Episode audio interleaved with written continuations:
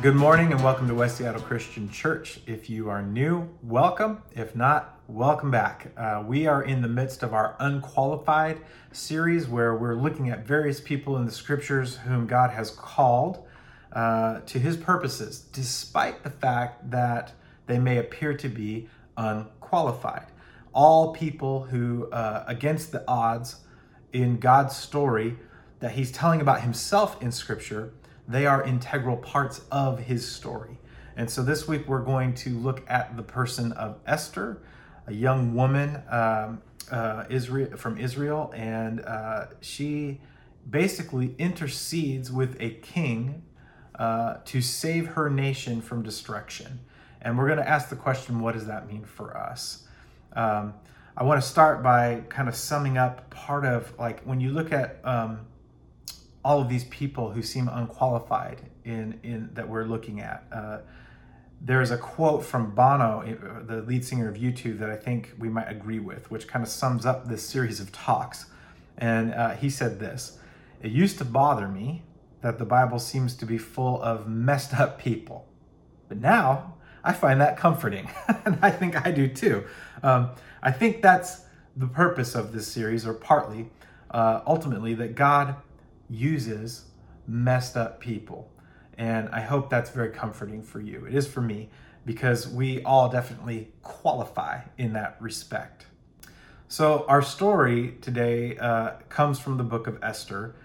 But first, I want to um, let you know that there are three books in the Old Testament that record God's dealings with his people, the Jews, after their captivity in Babylon uh, after that happens to them. And those books are Ezra, Nehemiah, and Esther.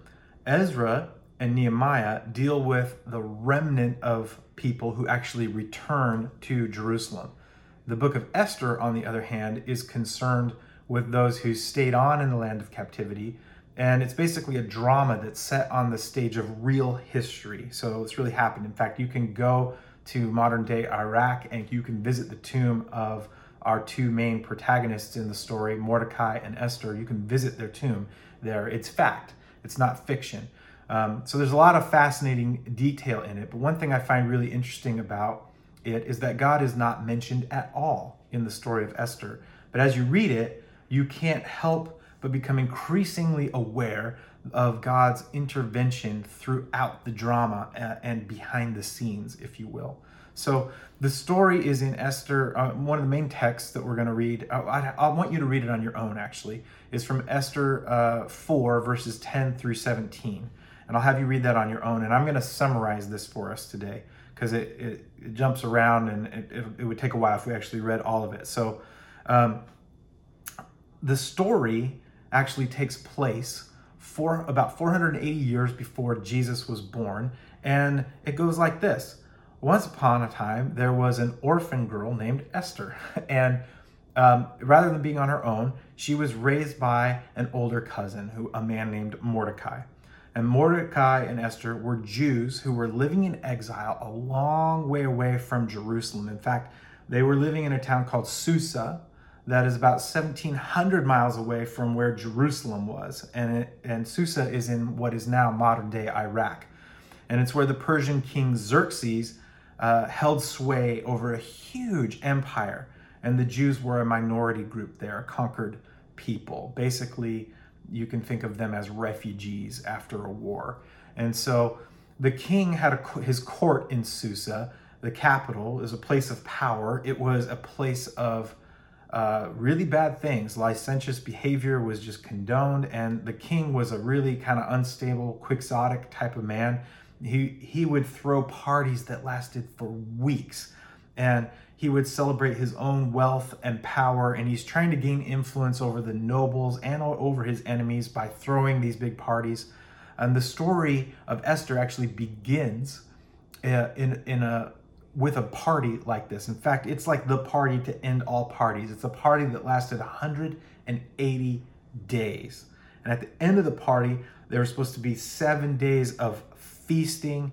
The wine is flowing. He's gotten out golden goblets, and everybody is like aware of his wealth and his power, King Xerxes' power. And presumably, while he's drunk, he decides to show off the beauty of his queen, Queen Vashti. Uh, and so he commands that she comes to the party. And whether or not he'd done this type of thing before, uh, knew what the expectations were, knew that all the men were drunk, the expectation was probably that she would have to come and dance uh, without her clothes on. And for whatever reason, those are enough reasons, right? More than enough. Uh, she decides, no, I'm not going to do it. So, needless to say, he's really mad. Uh, and then he uh, he goes to his advisors and says, "What do I do about this?" Right? And his advisors say, "Well, now that she's done this, word's going to get around, and we're going to all have problems with our wives not doing what we ask, that kind of thing. Our marriages and are going to be extremely difficult to to matter back in this patriarchal society way back then." And so uh, he their suggestion to him is you need to write a decree where uh, she is no longer your wife and and you should execute her and you should find a new wife. That's the solution to the problem. And so he's like okay i'm going to do that. So back to mordecai and esther. Mordecai was a devout jew uh, and he felt it was right to um, put esther into a competition for the position of the new queen who was going to replace Vashti. Uh, now she doesn't kind of doesn't really want to go, but he's like, you need to do this, but don't tell anybody what your nationality is. Don't tell them that you're a Jew. Don't tell them where you came from when you get to the palace. And so she enters the competition. She becomes an immediate favorite with all of the people who are preparing all of these women uh, who are in the competition.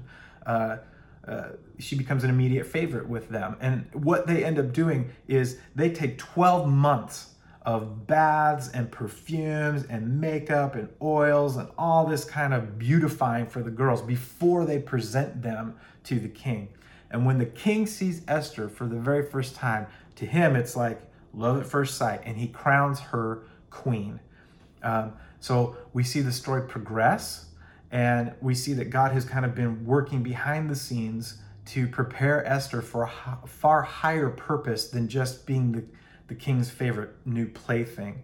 It becomes clear that that it was God who caused Esther to be chosen as queen, but up until this point, we don't know why.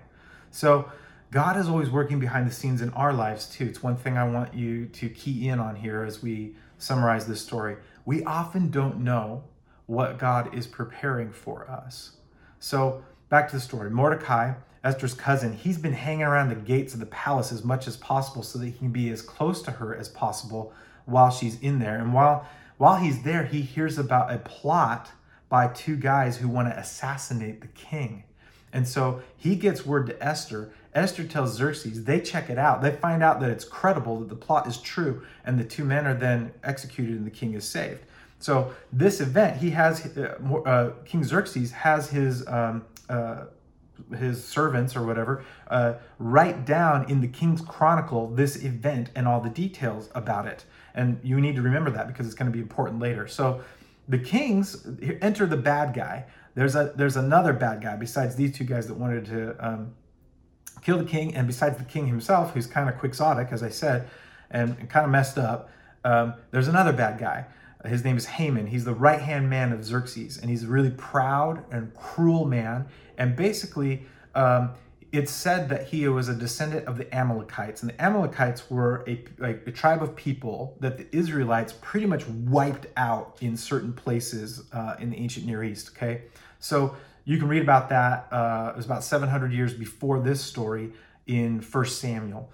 Uh, but because of that, the Amalekites are like the sworn enemies of the Israelites. And so Haman, uh, it's said that he is from that background, from that tribe. And so, it, you know, maybe he has that, he's remembering all of that history. I don't know. But he, every day when he, because he's Xerxes' right hand man, every day when he leaves the palace grounds, he demands that all ordinary people, not high level officials or, or royals or anything like that, but all ordinary people, not from the palace, they have to bow down to him when he leaves.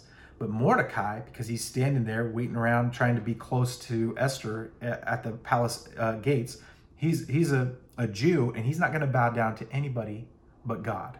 And so once Haman figures out who Mordecai is and, and that he won't bow down, he is furious. And so he starts making a plan to exterminate Mordecai and all of the Jews in the kingdom. Just a bit of an overreaction, right? So Haman does issue a decree that on a certain day, uh, it's going to be open season on all the Jews, and it's going to be fair game for for someone to kill them. And he goes further than that. He says, if you kill a Jew on whatever day that I designate this to happen, then you get to keep all their stuff as well. Now, Haman, he's an astrologist, so he's always trying to read signs and he's throwing dice, doing some weird stuff like that. And he's trying to do that to decide what day it's going to be that this de- that the decree will take place. Um, and so, really, what this is, this is the first recorded the first recorded episode in history of genocide against the Jewish people. And as we know, it's not it's not the last.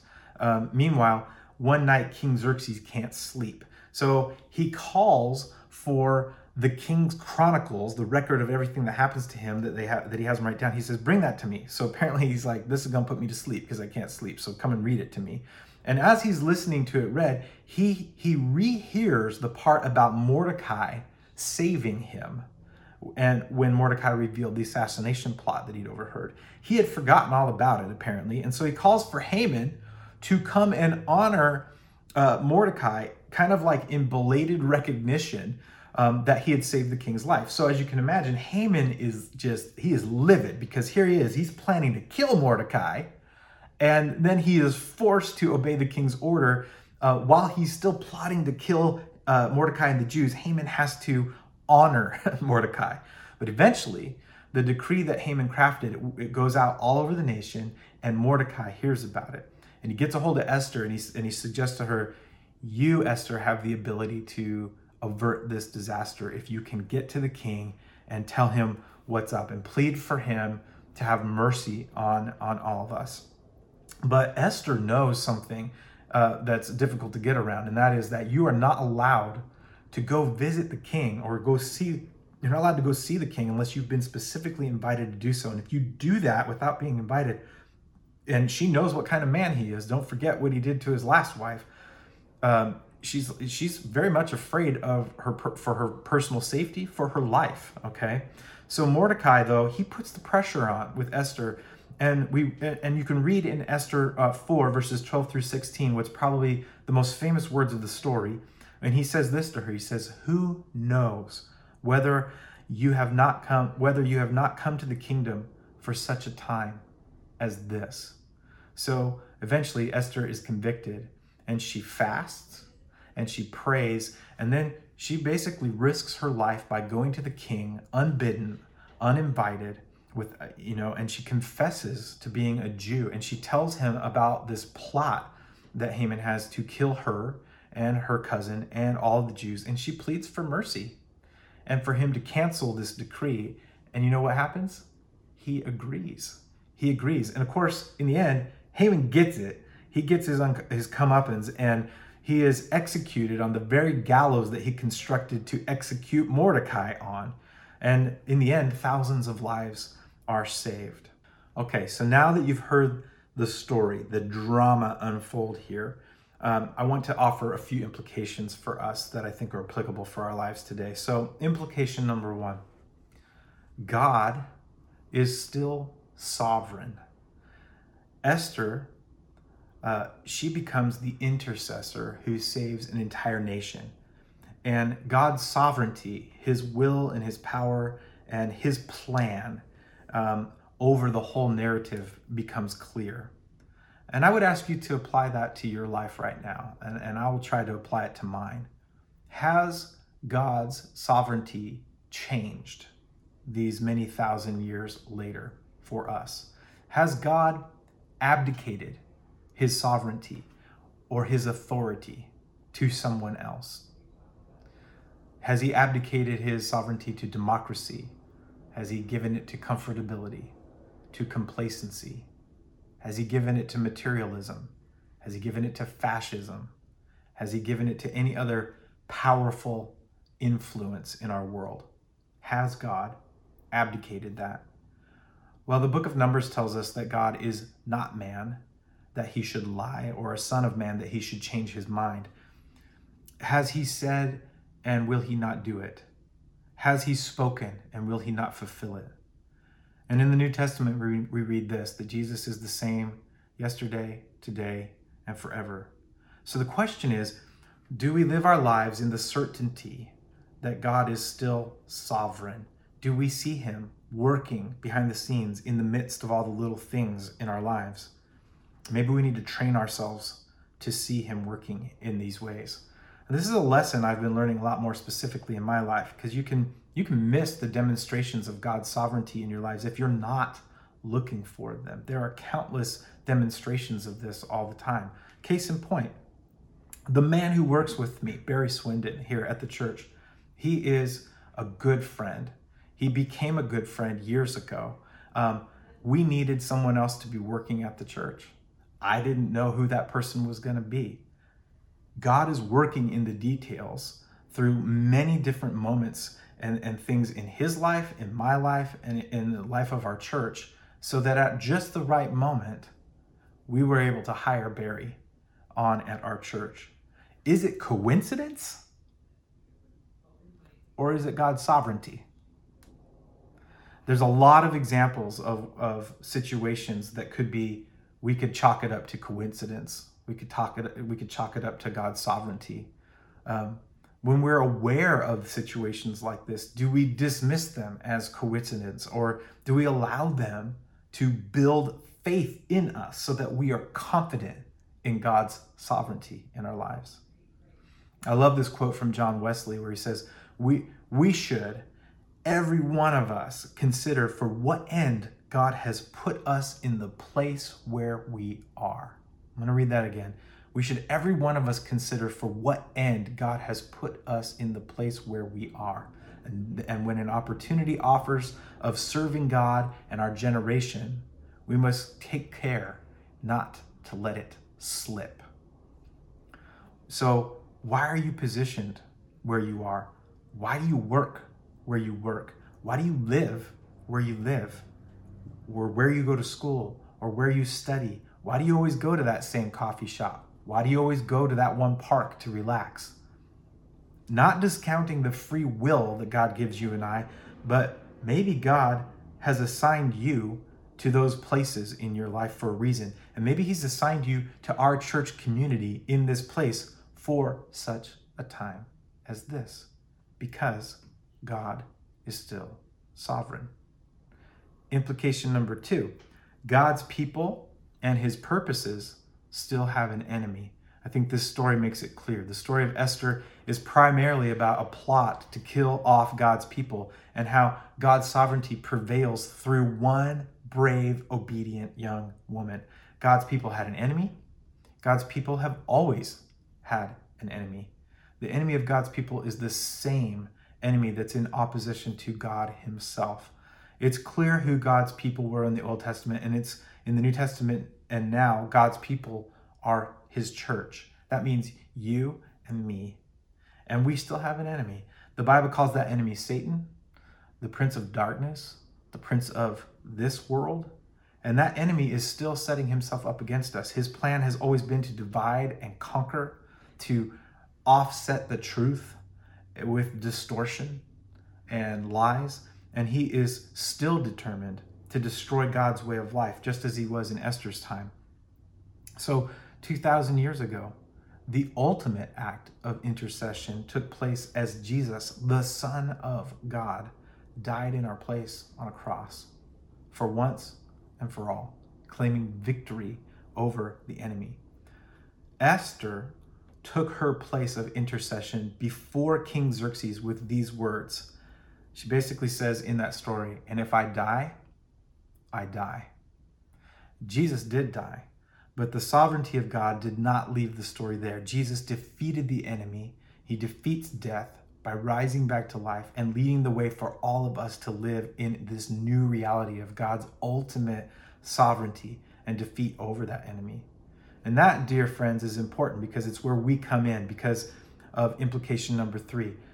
God's people are still the solution to the problem when Mordecai continues to press Esther about his plan to approach the king with an invitation, her response without an invitation. Her response is not positive. She's like, I don't want to do that. Everybody knew what the king was like. She said it was more than her life was worth to approach the king, if you read the story.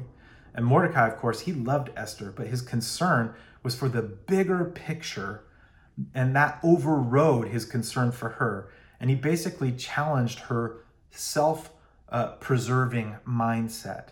Esther was challenged for embracing that value in her culture to preserve yourself. Um, she was being challenged for uh, caring more about her own comfort and her own safety than for the safety of thousands of people. So, through those telling words, Mordecai was reminding Esther that she had been chosen to set her own interests aside, to let go of her ambitions and face the enemy head on. So, over the centuries, Mordecai's voice, as recorded in scripture, I think it echoes down right to us, to our generation, in our time, in our place. We are chosen by God to set our interests aside, to let go of self interest, to consider the bigger picture, and to face the enemy of God head on. That is the challenge that is set before us, even if you and I feel unqualified. God will qualify us. Esther was to risk her life and her legacy with no guarantee of a positive outcome. That that's the for such a time as this challenge that she accepted. So the question for you and me, for us, is this Is there a for such a time as this challenge for us today? And I think there is. God put Esther in a place where her voice could be heard, a place of authority, and it was not a natural fit for her. And the question is Has He placed you in a place like that? He does that to us even today uh, because our birthright, what qualifies us, is our birthright in Jesus. She used the name of the king to, to solve the problem. We use the name of the one true king, Jesus. We are here for such a time of, as this. It's the opportunity of a lifetime. So, my friends, we are not in the same situation as Esther, but I want to remind you that spiritual wars are raging all around us unchallenged all the time.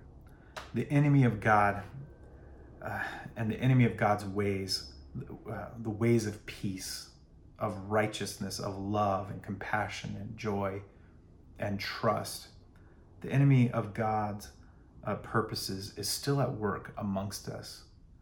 Scripture tells us uh, to let us boldly approach the throne of grace and ask what we need to ask. And my question to you is are we doing this? Are we are you doing this? Are you boldly taking your prayers before the throne of God for the big things, for the big picture? I know that we all have our personal things that we take to God and our personal prayer lists, our friends and our family, and that kind of thing. But are we modeling our prayers after that of Jesus when he says, Thy kingdom come, your kingdom come on earth as it is in heaven? Esther boldly approached the throne of a godless, unreliable king at the risk of her very life. We have the opportunity every day, at any moment, to come directly before the throne of the King of heaven and earth, the King of the universe. And we aren't risking life and limb to do that. Maybe we're risking our comfortability, our complacency, uh, our time. But Jesus said, Let it be done according to your faith. Not according to your fame, not according to your success, not according to your courage or your reputation or your, or your political persuasion or anything like that. He said, Let it be done according to your faith. Friends, don't miss your Esther moments. Amen.